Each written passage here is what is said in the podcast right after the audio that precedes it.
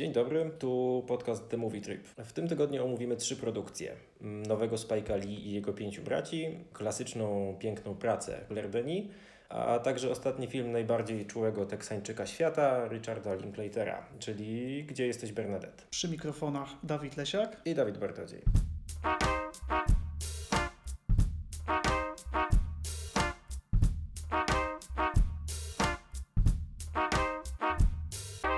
Spike Lee zaprasza nas w pięciu braciach w podróż powrotną do Wietnamu wraz z czterema weteranami tamtejszej wojny, po to, żeby, jak się wydaje na pierwszy rzut oka, e, odzyskać szczątki zmarłego w trakcie wojny wietnamskiej przywódcy ich batalionu, a jak okazuje się na drugi rzut oka, odzyskać pozostawione tam złoto. No to pytanie za 5 punktów. Od czego zacząć? Ja podczas oglądania tego filmu miałem taki wniosek, że jest to film pudełko. E, no jest to pudełko, z którego po prostu wysypuje się nagle wszystko, a w zasadzie wysypuje się przez cały długi seans i nie wiadomo, co z tymi wszystkimi zabawkami zrobić. Wysypują się, rozwalają jak te klocki generalnie chaos. Ja mam wrażenie, że strasznie jest tam zaburzone, y, zaburzony rytm tego filmu i, i, i tempo. Pierwsza część strasznie się rozwlekła.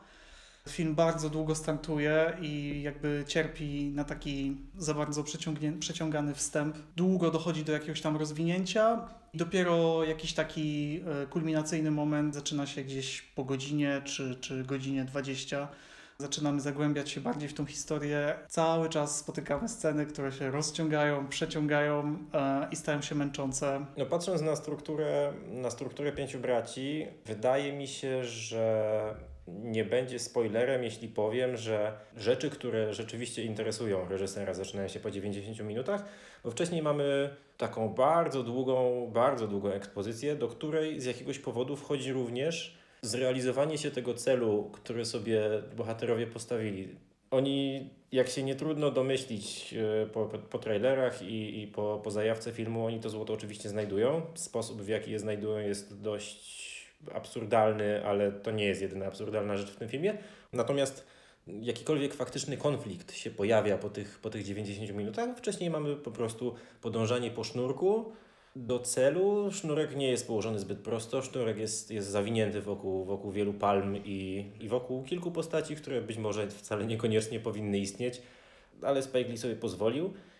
No i tak jak powiedziałem, mi to nie przeszkadza. Ja się bardzo cieszę, że, że powstał wysokobudżetowy film, który nie miał y, superwizora, mam wrażenie, nad reżyserem. Reżyser dostał wolną rękę i, i dostał informację, rób co Ci się podoba. My, my to i tak wypuścimy. Kilka, kilka z tych pomysłów, tak jak wspomniałeś, które wypadły z tego, z tego pudełka, być może nie było najlepszych. Aczkolwiek wydaje mi się, że, że, że ten, cały ten chaos, który jest efektem, no w jakiś sposób może też korespondować z tym, co dzieje się w głowach głównych bohaterów, bo oczywiście można się zastanawiać, o czym w ogóle jest ten film. Czy on jest bardziej o tym, że Ameryka jest krajem, który nadal jest przepełniony systemowym rasizmem, czy bardziej jest o tym, że że wojna się nigdy nie kończy, czy może jest o tym, że jakby wojna jest rasistowska i, i przez to wojna się nigdy nie kończy, a co za tym idzie, nie kończy się również nigdy rasizm. Można debatować, jakby, który z tych tematów interesuje reżysera najbardziej. Na pewno nie da się jednoznacznie odpowiedzieć. Natomiast patrząc na głównych bohaterów, patrząc na ich stan, w jaki sposób oni się rozwijają, czy też bardziej przed nami otwierają, bo oni się niespecjalnie rozwijają w trakcie tego filmu, to wydaje się, że, że tam w środku jest właśnie taki bałagan, jaki jest na ekranie u Spike'a Lee. Można mi zarzucić pewnie, że to jest tłumaczenie reżysera jego zbyt wybuchanych, przepraszam, zbyt rozbuchanych ambicji i zbyt, zbyt dużej chęci wrzucenia wszystkiego do jednego wora, ale moim zdaniem to jest punkt, który jest jak najbardziej do obronienia. Natomiast widzę po Twojej minie, że się ze mną nie zgadzasz. No właśnie to jest, to jest największy zarzut, że mm, Lee zamiast jakoś skupić się na, na, na głównym wątku, to on tylko sobie skacze. Każdy wątek jest taki trochę liźnięty. No i brakuje tutaj jakiejś takiej rozbudowy psychologicznej tych postaci. I poza tym przez cały film pojawiają się dodatkowe postaci, które widzimy przez kilka minut, one niczego nie wnoszą i on cały czas dokłada te postaci jak takie warstwy, jak takie kolejne zabawki. E, nie chce ich jakoś specjalnie sportretować, czasami je sprowadza do jakiegoś tylko stereotypu. No i to powoduje, że nie, nie wiesz na czym masz się skupić, nie wiesz gdzie zawiesić oko i co myśleć. I na przykład na mnie to podziałało też tak, że nie mogłem się zaangażować emocjonalnie. Nie chciałem, nie szukałem jakichś tożsamych punktów z, z, z bohaterami i z historią. Nie mogłem się z niczym zidentyfikować, bo po prostu się męczyłem, tak jak powiedziałem. Rozumiem. To, to ja będę jakby obstawał przy swoim. Postaram się Ciebie do tego przekonać, choć prawdopodobnie mi się nie uda. Czuję, że pomimo tej wielości tutaj wątków, postaci, etc., są dwa główne tematy, które ja, ja w tym filmie widzę. Pewnie jest ich więcej, ale, ale, ale te dwa są, są dla mnie najważniejsze. To znaczy, po pierwsze, Stany Zjednoczone są do kości rasistowskim krajem, a po drugie, wojna, kiedy się raz zaczęła, to już nigdy się nie kończy.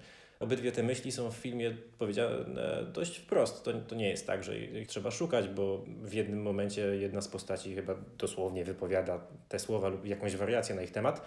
I jak sobie zacząłem podsumowywać to, co zobaczyłem na ekranie i postaci, które spotkałem, no to każda z nich w jakiś sposób y, sobie, y, czy też jej sytuacja koresponduje z jedną z tych dwóch myśli. I żeby, żeby podać przykłady, rzeczy, które się na pierwszy rzut oka wydają niepotrzebne albo, albo, przynajmniej niekonieczne, jest postać kochanki jednego z żołnierzy, Otisa, kochanki, którą miał w czasach wojny w Wietnamie. No i zastanawiamy się w sumie, po co nam ta wiedza, bo on się z nią spotyka w jednej scenie i ona odrobinę pomaga posunąć fabułę do przodu, ale równie dobrze mogłoby jej nie być i jej, rolą, jej rolę w posuwaniu fabuły do przodu mógłby zastąpić jakikolwiek inny czynnik, który na pewno dałoby się do scenariusza wpleść. Ale chwilę się zastanawiam i myślę sobie, że, że, że to jest postać, która jest podczepiona pod wątek wojna nigdy się nie kończy. Ponieważ. E, to znaczy?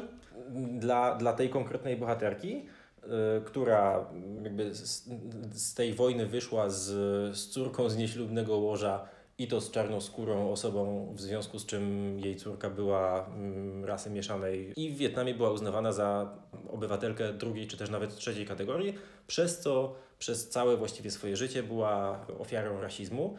No i to jest bezpośredni efekt tego, w jaki sposób wojna nigdy nie skończyła się dla zarówno matki, jak i dla córki, bo jedna z nich w zasadzie urodziła się być może już po zakończeniu wojny, ewentualnie u jej schyłku, tak czy inaczej przez całe swoje życie tej wojny doświadczała. Oczywiście z perspektywy rozwoju fabuły i tego, czy bohaterowie znajdą złoto i czy znajdą szczątki swojego dowódcy z, z czasów wojny, no to jest zupełnie nieistotne, ale z perspektywy tej myśli pod tytułem Wojna się raz zaczęła i już nigdy się nie skończy, to jest myślę, że jak najbardziej istotna myśl i, i ciekawa, choć nierozwinięta i jeśli coś można zarzucić, no to faktycznie, że to jest myśl, która jest rzucona.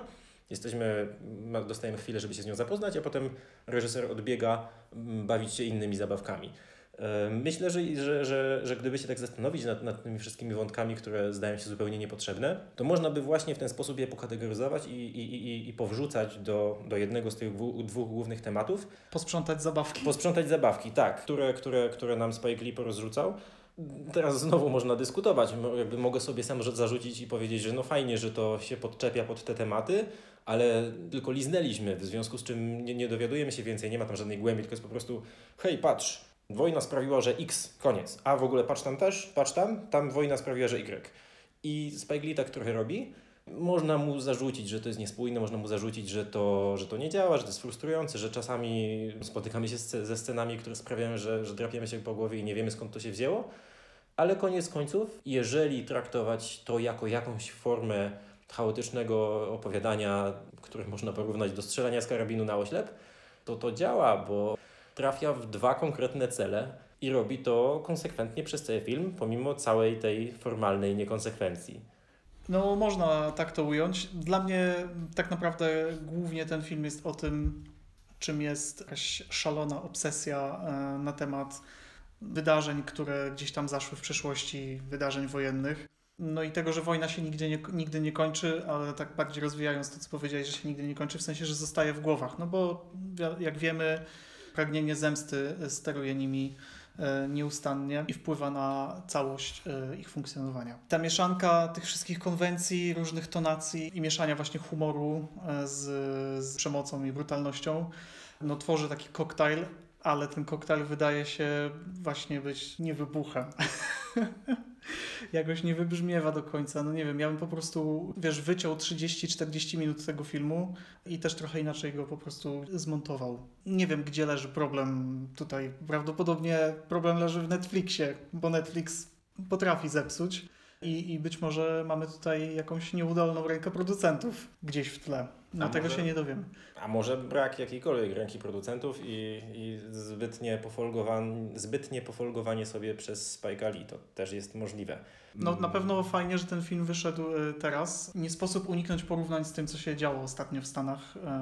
Mówimy tutaj o, o, o śmierci George'a Floyda, bo zdjęcia tych wszystkich demonstracji, okrzyki i tak dalej, i tak i, i starcia z policją bardzo przypominają te obrazy, które aktualnie mm, wstrząsnęły Stanami Zjednoczonymi.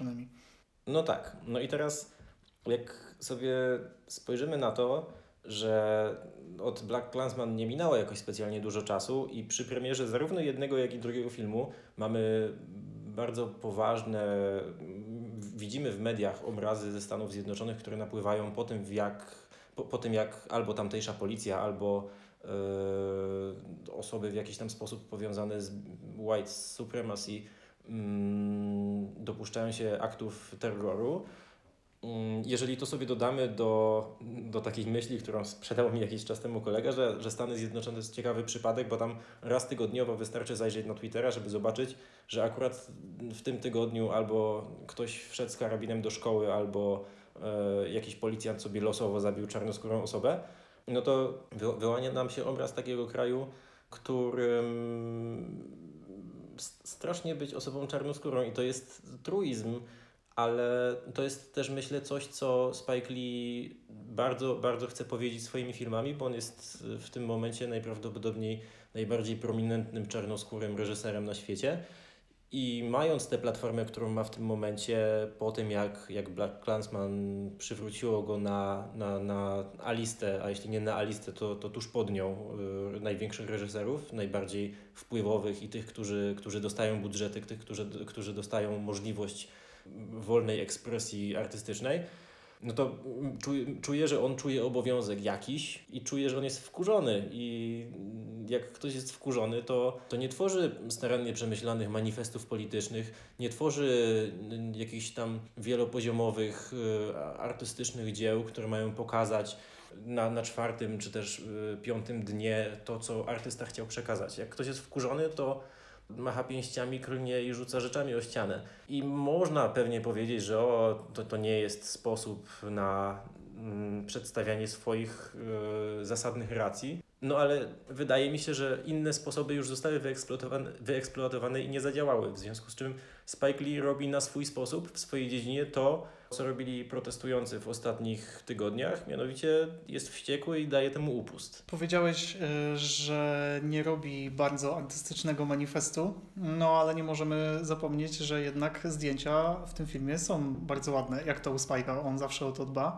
Zdjęcia Newtona Thomasa e, Sigela, Y, więc jednak gdzieś tam ten pociąg do ładnego opakowania jest, przejawia się, zostaje i, i Spike tego nie unika. No w końcu cały czas zajmuje się też reklamami i teledyskami. Więc nie pozwoliłby sobie na to, żeby wizualnie film mm, odbiegał od tego, co robił dotychczas. No tak, skoro, skoro tutaj przechodzimy do warstwy formalnej, to, to jak najbardziej zdjęciom nie można nic zarzucić, są bardzo dobrze wykonane. Może warto zwrócić uwagę na ten zabieg, który został zastosowany przy przenoszeniu się w przeszłość w czasie, kiedy mamy zwężany kadr i zmieniają się kolory tak, żeby przypominały filmy z tamtych czasów. I z tym wiąże mi się myśl następująca. Słyszałem zarzuty, słyszałem też pochwały w stronę tego filmu dotyczące faktu, że kiedy cofamy się w przeszłość, bohaterowie się nie zmieniają i grają, grają je te same post- e, grają je ci sami aktorzy. Te sceny z przeszłości to nie są sceny z przeszłości, tylko to są wspomnienia bohaterów, w związku z czym oni nie pamiętają siebie młodych, oni żyjąc tymi scenami dzisiaj w roku 2020 cały czas pamiętają je, pamiętają okoliczności takie, jakie, jakie były, ewentualnie w jakiś tam sposób zniekształcone przez, przez pamięć, ale samych siebie pamiętają takimi, jacy są dzisiaj, bo, bo no, pamięć tak nie działa, że jak, kiedy myślę o tym, co przeżyłem jako trzynastolatek, to, to widzę samego siebie trzynastoletniego, bo, bo każdy ma obraz swój dzisiejszy i tyle. I nie, nie, nie widzę żadnego problemu w tym, że że, że te sceny są po prostu scenami wspomnień. Zresztą to widać w tym, w jaki sposób one są nakręcone.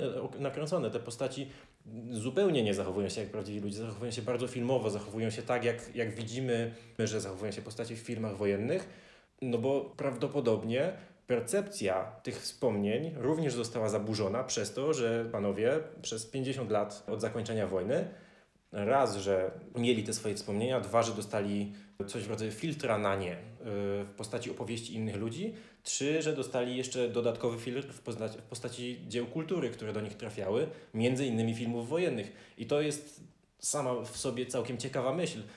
Kiedy przeżyłeś coś, a później pamiętasz to tak, jak ktoś inny ci o tym opowiedział. A pamięć bywa bardzo filarna i myślę, że Spike tutaj robi ciekawą rzecz, pokazując, że, że można pamiętać coś inaczej, i to nie dlatego, że ktoś nami zmanipulował, tylko dlatego, że znacznie silniejszy okazał się być zewnętrzny przekaz na temat naszych własnych wspomnień niż te wspomnienia same w sobie. A propos Twojej myśli dotyczącej tego, jak widzimy e, siebie z przeszłości w swojej pamięci, jak, jak oglądamy dawne obrazy tego, co przeżyliśmy, czytałem kiedyś tekst Pawła Muścickiego, filozofa, w magazynie Dwutygodnik, który świetnie opisuje tam, jak człowiek ogląda współczesność i jak bardzo nakłada na własne widzenie filtry filmowe. Dosłownie Mościcki pisze, że przeżywamy koszmar współczesności tak, jakbyśmy oglądali film. I ja bardzo polecam ten tekst, ponieważ on wiele tłumaczy na temat tego, dlaczego ludzie się nie boją katastrof dzisiaj. Okazuje się, że widzieli już wszystko i to wszystko widzieli po prostu w kinie. No i teraz idąc dalej w ten wątek autotematyczny, czyli tego, w jaki sposób filmy i kultura wpływają na bohaterów filmu, który oglądamy, to jest tego więcej, bo jeden z bohaterów, chyba najbardziej wyrazisty, czyli Paul, grany przez Delroya Lindo, to jest postać, która jest już y, w ogóle przesiąknięta kulturą wojny, nazwijmy to, bo kiedy chłopaki, kiedy panowie dyskutują o tym, w jaki sposób oni widzieli y, wojnę w kinach, to główna myśl jest taka, że mm, nie przepadamy za tym, ale, ale Paul mówi w pewnym momencie, że Rambo, Rambo najlepszy film. To jest, jego, to jest jego wyobrażenie, to jest coś w rodzaju eskapizmu z jednej strony, a z drugiej strony coś w rodzaju dodatkowego filtra na jego przeżycia, które mm, dla niego mogą mieć wartość terapeutyczną, a może jeszcze bardziej pogrążają go w, te, w tej traumie i w zasadzie nie wiemy tego. Natomiast to, co widzimy, to w jednym z ostatnich aktów filmu Paul mówi prosto do kamery i zachowuje się dokładnie tak, jakby właśnie wykonywał jakąś taką super brawurową akcję z B-klasowego filmu wojennego. To też bezpośrednio nawiązuje do tego, że filmy istotnie wpływają na, na percepcję wojny, również percepcję tych osób, które brały w wojnie udział. Rozmawialiśmy o technikaliach przed chwilą. Kolejny element, który robi dokładnie to samo, to jest muzyka. Muzyka w tym filmie jest od samego początku taka, jakbyśmy właśnie byli w klimaktycznej scenie, podczas której jest wielki triumf wojska amerykańskiego, które właśnie wyczyściło pole bitwy i w tym momencie przybijają flagę, nie wiem. E, dosłownie przez sekundę nie schodzimy z tego takiego najwyższego C. Muzyka jest tak patetyczna, że tego się momentami nie da wytrzymać, co w szczególności na samym początku filmu wydaje się być bardzo mocno nie na miejscu, bo dzieją się jakieś super, super standardowe, zwykłe, ekspozycyjne rzeczy i muzyka tak rzęzi, tak piłuje, jakbyśmy naprawdę właśnie kończyli film. To jest dziwne uczucie, ale jestem przekonany, że ono zostało zaplanowane i że w tym całym chaosie akurat rola muzyki i tego, w jaki sposób ona została zaplanowana, jest bardzo, bardzo precyzyjnie dobrana. Myślę sobie jeszcze, bo, bo już pewnie będziemy zmierzali do końca, ale przeglądam sobie notatki. Jest jeden wątek, który mnie bardzo ucieszył, że tak powiem, kiedy na niego wpadłem, więc, więc sobie pozwolę. Zrobię tak jak Spike Lee i sobie pofolguję. E, mianowicie. Rozrzuć jeszcze trochę zabawek. Tak, tak, mam, mam, ich, mam ich tutaj jeszcze, jeszcze odrobinę. Film zupełnie nie ma sensu pod kątem chronologii. Mianowicie mamy 2020 rok i mamy bohaterów, którzy powinni mieć pi razy około 70 lat, żeby to się trzymało kupy. Niektórzy z nich może mają, niektórzy z nich na pewno nie mają. I to są bohaterowie, którzy byli na tej wojnie no mniej więcej 50 lat temu. I teraz tak. Jeden z nich miał tam kochankę i ta kochanka urodziła córkę, więc ta kochanka też powinna mieć pi razy około 70 lat, jej córka powinna mieć tych lat około 50, no może powinna być odrobinę młodsza. Bohaterki te mm, zupełnie nie pasują do tego wieku. Następnie mamy jakiegoś 20-letniego, może 30-letniego Wietnamczyka na miejscu, który krzyczy, że jego ojciec został zamordowany w trakcie wojny. Żeby to miało sens, to ta wojna się powin powinna wydarzyć jakieś 30 lat później. I tego typu nieścisłości chronologicznych jest znacznie więcej. Mm, zresztą wśród głównych bohaterów y, jest też przecież David, czyli syn Paula, grany przez no, ukochanego przeze mnie ostatnimi czasy Jonathana Majorsa, którego karierę będę bardzo śledził i bardzo polecam wszystkim, żeby to robić. Ja też, to jest nasz ukochany Monty. Tak jest, Monty. Z, z filmu The Last Black Man in San Francisco, który omawialiśmy w e, czwartym odcinku. I bardzo polecamy. No i wracając do wątku, y, Monty no max, ma, ma max 30 lat. Tymczasem, y, jeżeli jego ojciec ma mieć 70, no to mm, też tam, no można powiedzieć, że, że, że, że, że to się jeszcze jakoś może zgodzić. Wszystko to jest na siłę. I teraz dlaczego tak się dzieje? Otóż moim zdaniem dzieje się tak z, z zaplanowanego powodu. Mianowicie film się dzieje w 2020 roku i jego zasiedlają postaci ze 150 lat historii. Dlaczego ta myśl nie jest bez sensu? Jean Reno. Jean Reno gra tutaj Derosha, czyli kogoś, kogo nazwałbym francuskim najemnikiem. Można powiedzieć, że okay, to jest postać, która z jakiegoś tam powodu sobie siedzi w tym Wietnamie i robi lewe biznesy finansowe, ale jak dla mnie, to to jest po prostu koleś, który pracuje dla francuskiego imperium w XVIII wieku w okupowanym przez Francję terenie Indochin. I jeżeli pod tym kątem zaczniemy sobie patrzeć na ten film, to nagle się okazuje, że to wszystko ma sens. Że ci dwudziestolatkowie w 2020 roku, których ojcowie zostali zabici podczas wojny, to jasne, oni są na ekranie w 2020 roku, ale oni żyli w latach 80. i wczesnych 90. Czyli chcesz powiedzieć o tym, że w sposób jakby na zasadzie jakiejś mikrometafory Lee mówi o nieprzepracowanych problemach kolonializmu, które ciągną się przez pokolenia i mm, bo jest taka teoria też w psychologii e, mówiąca o tym, że mimo, że na przykład nasze pokolenie nie doświadczyło wojny, to my i tak mamy zagotowane w głowach poprzez wychowanie naszych rodziców i dziadków jakieś traumy z, właśnie z, na przykład z II wojny światowej, które nie zostały przepracowane i to się za nami ciągnie i my nie jesteśmy do końca świadomi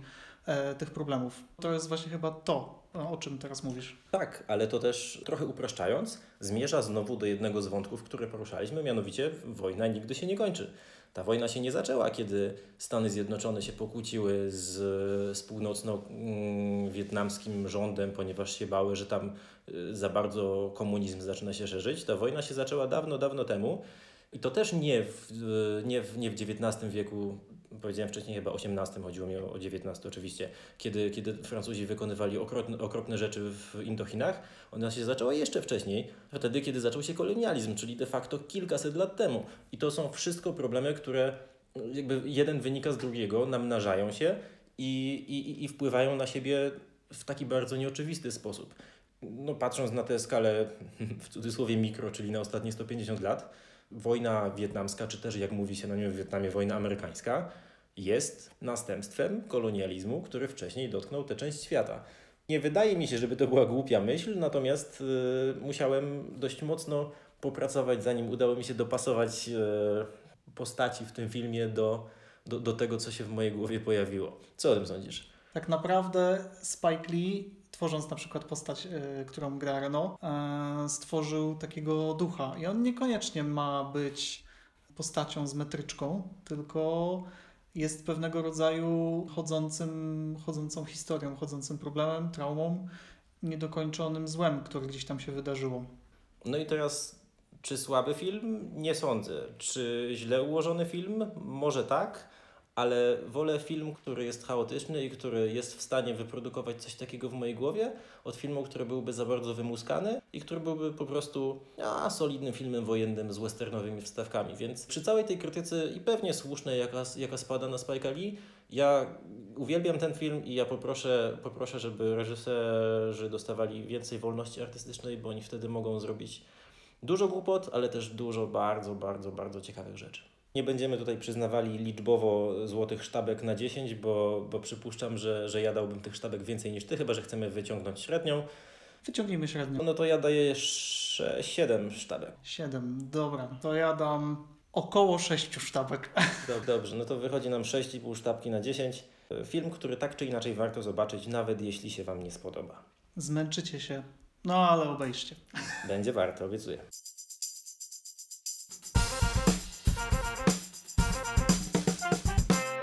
Drugą produkcją, którą wybraliśmy na dziś jest film Claire Denis, Piękna praca. Film sprzed 20 lat, chyba już nawet 21, film z 1999 roku. Arcydzieło, za które reżyserka dostała wiele nagród. A wybraliśmy go dlatego, że Criterion Collection za dwa miesiące wyda ten film na DVD i Blu-rayu w wersji zremasterowanej, odświeżonej oczywiście z mnóstwem dodatków. Jest to bardzo ciekawa historia sierżanta Galupa, granego przez Denisa Lavanta, który obecnie jest osiadły w Marsylii i wspomina swoją służbę w Afryce, dokładnie w północnej Afryce. Był on żołnierzem Legii Cudzoziemskiej, który obecnie będąc narratorem przypomina sobie, przywołuje wydarzenia, które sprawiło, że został usunięty z pracy dla Legii, a ta praca była całym jego życiem i on sobie po prostu teraz z tym wszystkim nie radzi. Nie radzi sobie jako cywil. Konkretnie historia odnosi się do przybycia na szkolenie nowego rekruta, który okazuje się być tak zwanym żołnierzem idealnym, co powoduje ogromną zazdrość u, wspomnianego sierżanta Galupa. Film powstał na motywach powieści Hermana Melville'a Billy Bat. Różnica polega na tym, że w książce historia toczy się na militarnym brytyjskim statku pod koniec XVIII wieku, natomiast historia przedstawiona w filmie Denis umieszczona jest pod koniec lat 90. i dotyczy Legii Cudzoziemskiej. To ja zacznę od pytania, które musiało paść i miejmy je jak najszybciej z głowy. Czy praca w Legii Cudzoziemskiej to piękna praca? Założenie Legii Cudzoziemskiej w takim formalnym, ideowym znaczeniu y, jest pewnego rodzaju piękną pracą, no bo jest to najbardziej multikulturowa i najbardziej zróżnicowana etnicznie grupa, która zatrudnia żołnierzy y, różnego pochodzenia po to, żeby pomagali budować drogi, robić wszystkie inne te rzeczy, które mogą robić żołnierze poza strzelaniem na wojnie. Tym też właśnie zajmuje się Legia Cudzoziemska, po prostu budowaniem cywilizacji w biednej Afryce. No jest tutaj takie podejście kolonialne, zresztą powstało to, to mniej więcej chyba w tamtych czasach. A czy w kwestii tego filmu jest to piękna praca? No chyba jest, bo mamy tam po prostu niesamowite zdjęcia, które pokazują y, surowe krajobrazy. Jest to wszystko bardzo fotograficzne. Mamy świetne, świetnie dobrane widoki, które gdzieś tam komponują się i uzupełniają z militarnym tematem filmu, teorią męskości, którą bada reżyserka. Ci legioniści pokazywani są przez Gotar, jak figury greckich bogów. Z jednej strony oglądamy ich przy, przy właśnie takiej nudnej, wcale nie pięknej pracy, no bo tam zajmują się też co, codziennością, prasują, piorą, wszystkie zwykłe rzeczy wykonują, ale za chwilę możemy ich zobaczyć w takiej serii scen, które dotyczą ćwiczeń militarnych. Jednak pomysł, jaki znalazła na to reżyserka, jest bardzo niestandardowy, ponieważ wszyscy ci żołnierze grani są przez zawodowych tancerzy. I te wszystkie układy, które oni tam pokazują, to znaczy ćwiczenia, to jest pewnego rodzaju balet, można powiedzieć. I ten proces jakiejś takiej poddawania e, młodych mężczyzn, nazwać to można tak obróbką, no bo jest to pewnego rodzaju e, obróbka, bo oni są jakoś tak rzeźbieni na prawdziwych mężczyzn, bo są bardzo młodzi chłopcy, został formalnie przedstawiony właśnie w taki sposób ala taneczny. To jest bardzo niestandardowy sposób prowadzenia kina wojennego, czy też kina militarnego bardziej, bo w żadnej wojnie bohaterowie tutaj udziału nie biorą. I nie jest też dziwne, że, że reżyserka do tego właśnie takiego tanecznego, baletowego, jak powiedziałeś, stylu prezentacji, ćwiczeń, muszt, etc., dopasowała narrację w filmie, ponieważ mm, ona też nie jest jakaś bardzo mocno pchana do przodu my, prawdę powiedziawszy, przez większość filmu obserwujemy po prostu codzienność tych żołnierzy, taką wolną, pływającą, taką y, fotograficzną, taką piękną z punktu widzenia czysto wizualnego, choć, choć, choć może niekoniecznie z perspektywy samych bohaterów.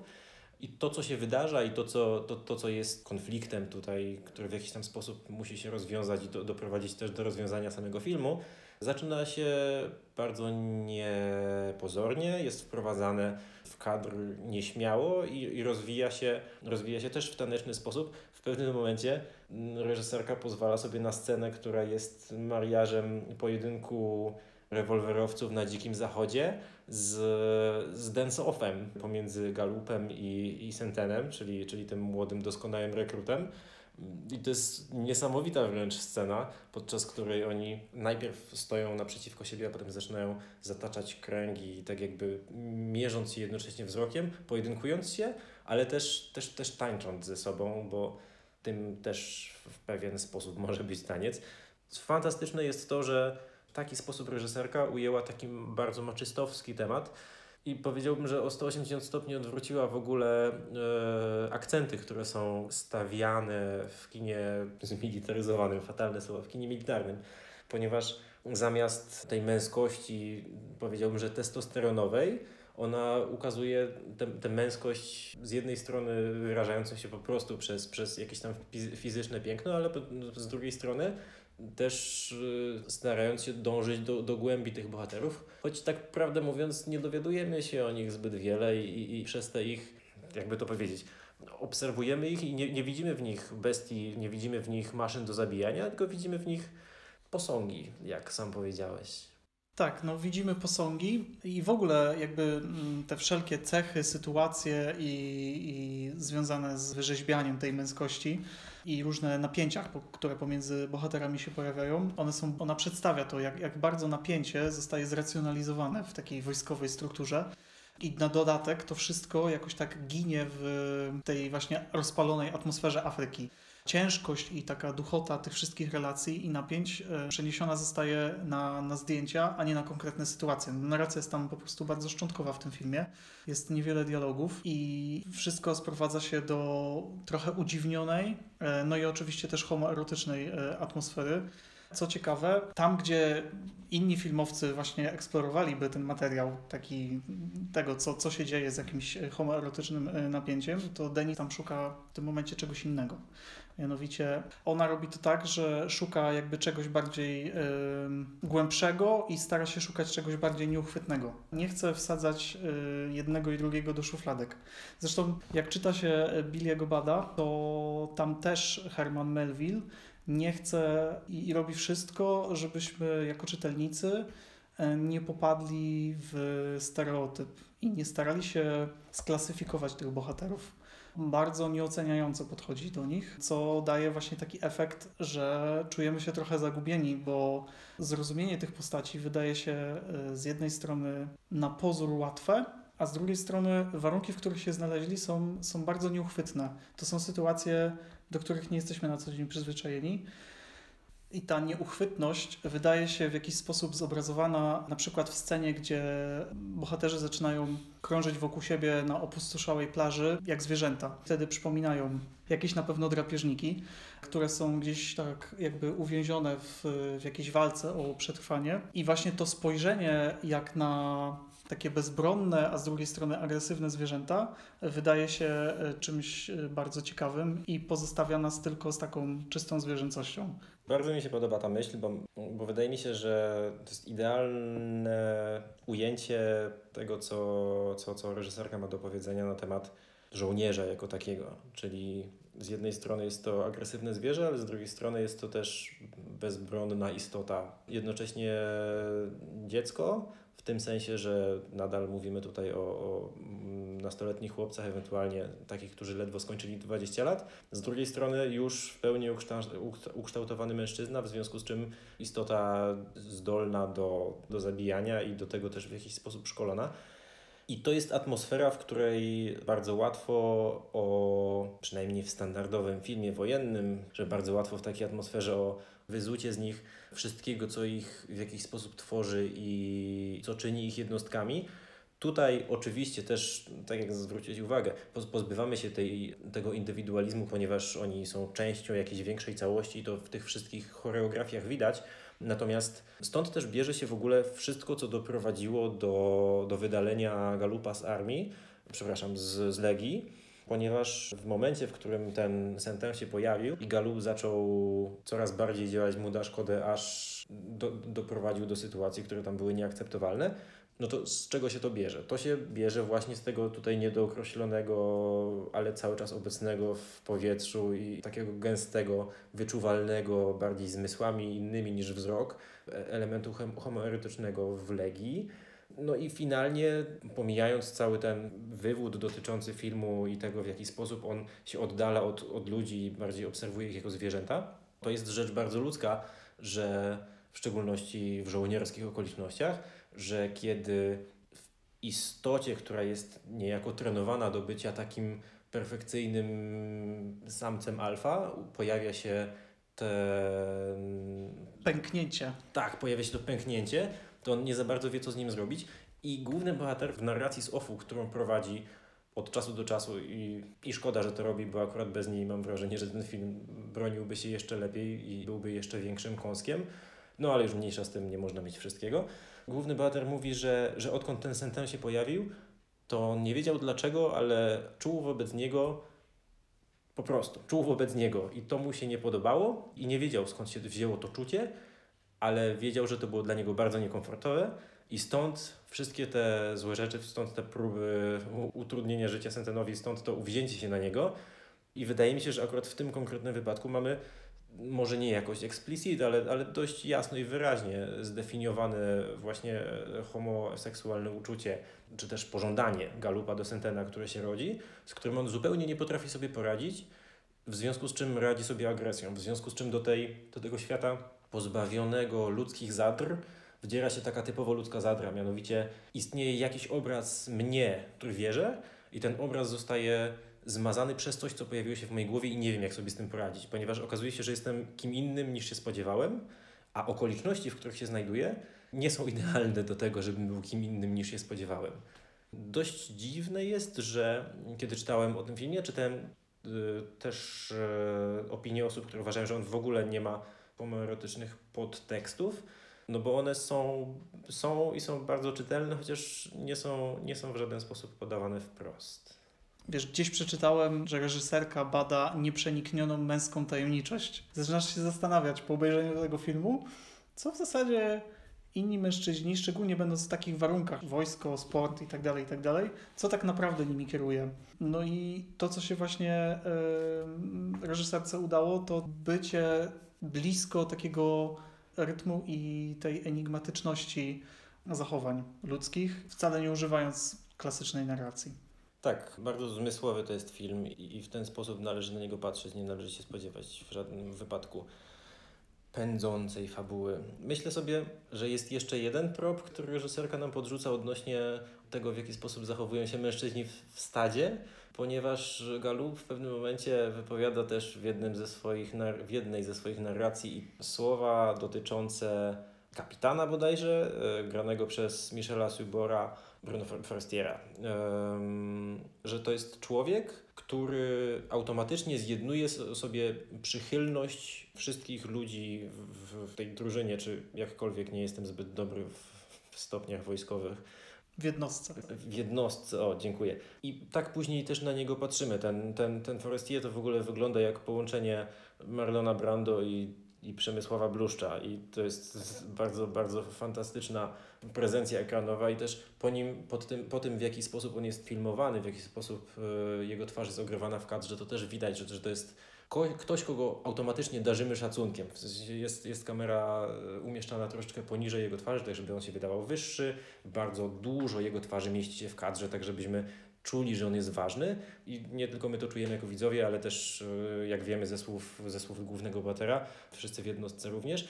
I to też jest tutaj taki znak zapytania, który można postawić, mianowicie Galup zazdrości temu Forestierowi, tego, że, że, że, że jednostka go tak ceni, go tak jedno, jednomyślnie uwielbia, że to, jest, że to jest coś, czego on pożąda, jakby męskie uznanie. I w sumie to, to akurat nie jest wątek idący w homoerotykę, tylko bardziej w takie łechtanie jego, a może, a, może w jeszcze innym kierunku. Szczerze mówiąc, nie, nie potrafię tego rozgryźć. Natomiast to jest też bardzo ważny element filmu, to w jaki sposób Galup chciałby być taki jak ten Forestier. Galup chciałby być ważny i istotny, że to jest część tej jego zwierzęcej yy, duszy, żeby być gdzieś w okolicach czoła stada. Kiedy się czyta o tym filmie, to w końcu się trafi na informację, że ostatnia scena jest wow i my to potwierdzamy. Ostatnia scena jest wow. Polecamy ten hipnotyczny obraz. W szczególności fanom slow cinema.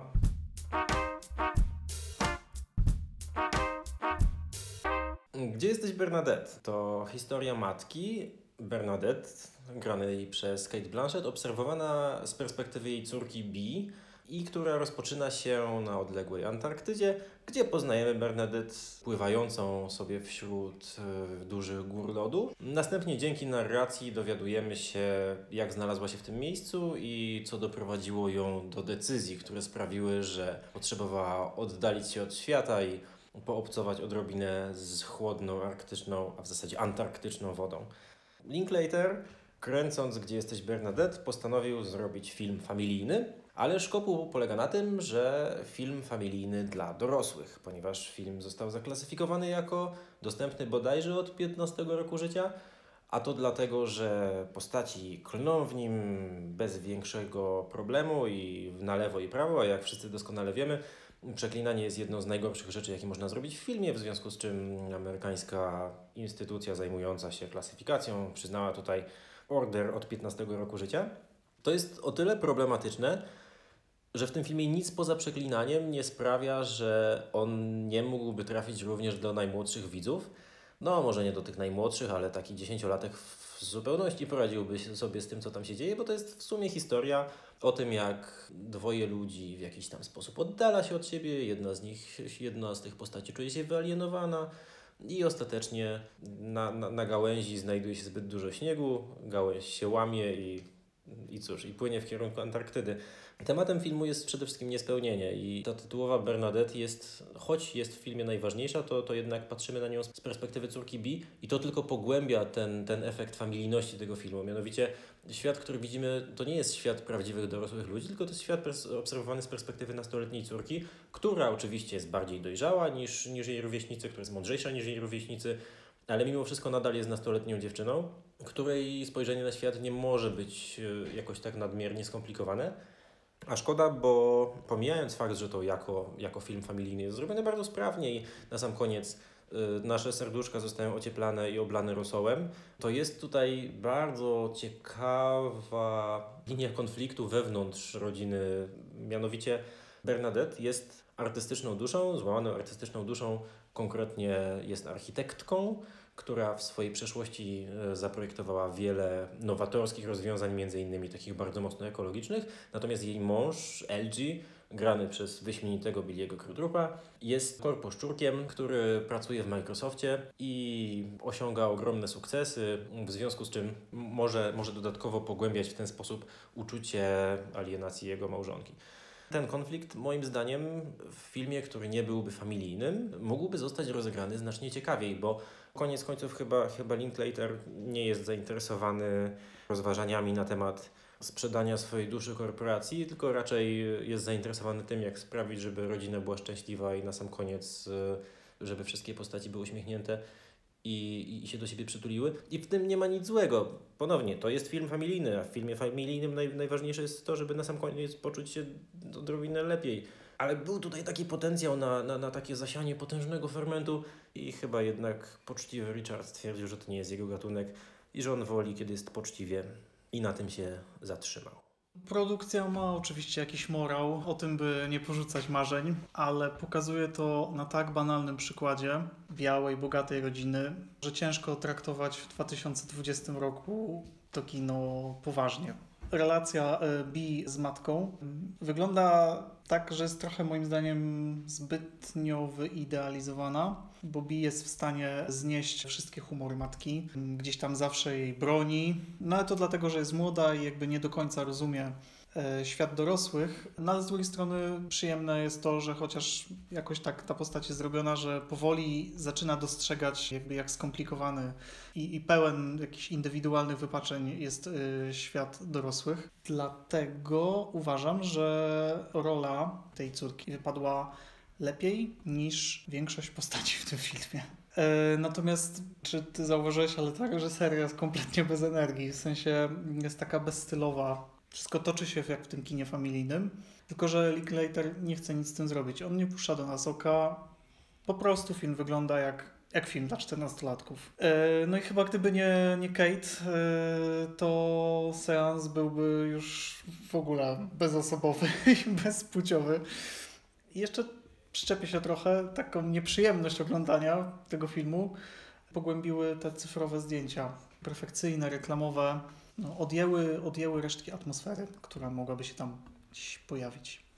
Rozumiem. To, to ja, ja z kolei widząc wady tego filmu nie, nie koncentruję się na nich jakoś specjalnie mocno z tej prostej przyczyny, że filmy familijne mają jakieś tam specjalne miejsce w moim sercu i, i lubię, kiedy one, one mi ten rosołek w, w niedzielne popołudnie dostarczają. Gdzie jesteś Bernadette? Naprawdę, gdyby nie ten język w nim używany, spokojnie mogłoby polecieć o, o 14 w niedzielę na Polsacie i cała rodzina mogłaby sobie zasiąść, wypić kawkę i odrobinę lepiej poczuć się wśród siebie. No pewnie to nie jest najbardziej sproblematyzowany gatunek na świecie. To znaczy większość filmów familijnych jest taka sama i ich target jest bardzo podobny, w związku z czym no nie, nie, nie, ma, co, nie ma co roztrząsać, e, jak pod tym kątem film jest zrobiony. Natomiast bardzo chętnie poroztrząsam wszystkie inne kąty, pod którymi on, on zrobiony został. Wszystkie rzeczy, które go trochę z tej konwencji wytrącają, bo on głównie w niej pozostaje przez myślę, że spokojnie 95% czasu, ale jak akurat zostaje wytrącony, mm, w dobrą lub złą stronę, to dzieją się pewne ciekawe rzeczy. No bo gdzie zostaje wytrącony, bo jakoś nie zauważyłem.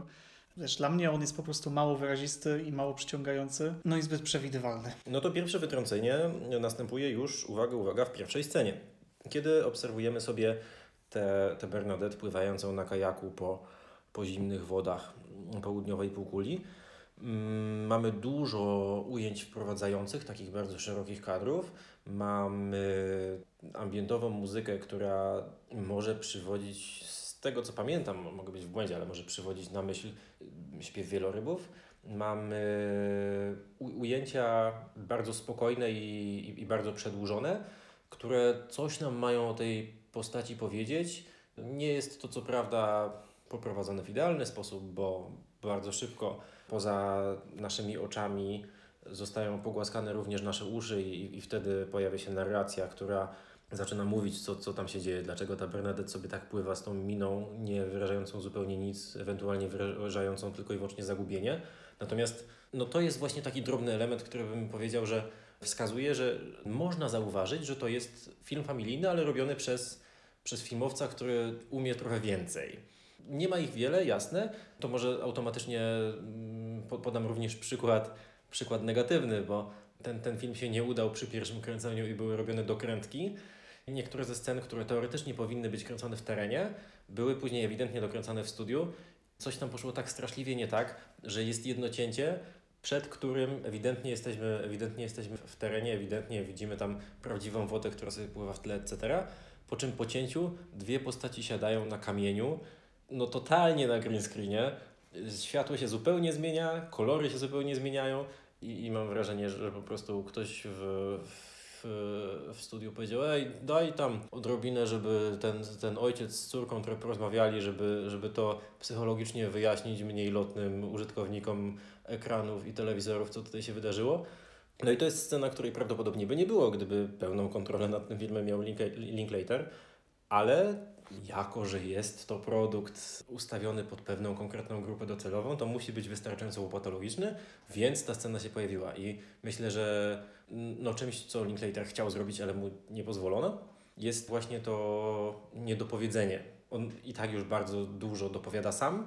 Chciał zostawić taki drobny fragmencik, chciał, chciał pozwolić widzom, żeby się zastanowili i wymyślili, jak skąd się wzięła zmiana w ojcu, ale w studiu powiedzieli, nie, nie, to, to, to tak nie wolno, daj tu jeszcze dokręć szybko w studiu, daj tutaj, y, to najtańsze studio, to z najgorszym green screenem, to wystarczy tam i tak to jest film dla 14-latków i ich rodziców, którzy oglądają kawę na Polsacie, w sensie piją kawę i oglądają Polsat w niedzielę, więc oni nie zauważą, że tam się coś stało. Film wygląda na niedokończony. Wydaje się, że reżyser nie dał jakoś wybrzmieć tej historii do końca. Nagle zaczyna bardzo szybko akcja może nie urywać się, ale jakoś tak spadamy w przepaść i już tak tylko tą przepaścią, szybko, ślizgawką, taką w dół, prosto do zakończenia.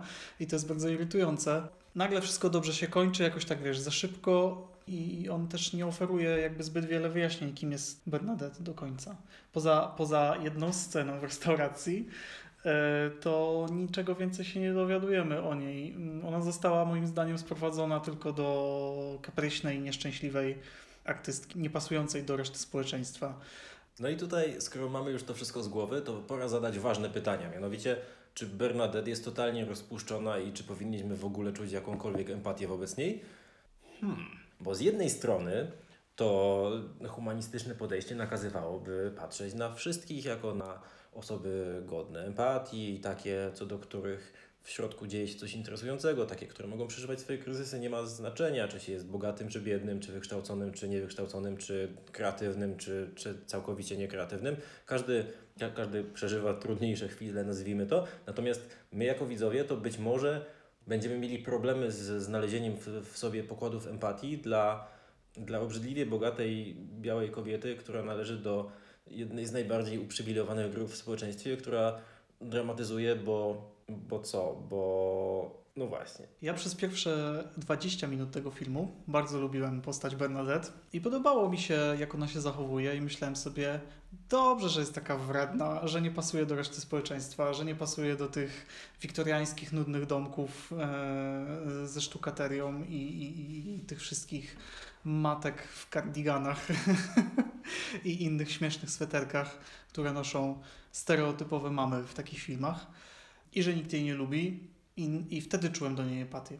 Ale im bardziej reżyser nie rozwijał tej postaci, im bardziej nie dawał jej więcej przestrzeni na, na jakąś psychologię, tym bardziej ona stawała się już tylko tą właśnie taką papierową, niezadowoloną artystką, kobietą z, z, z, z jakichś wyższych sfer.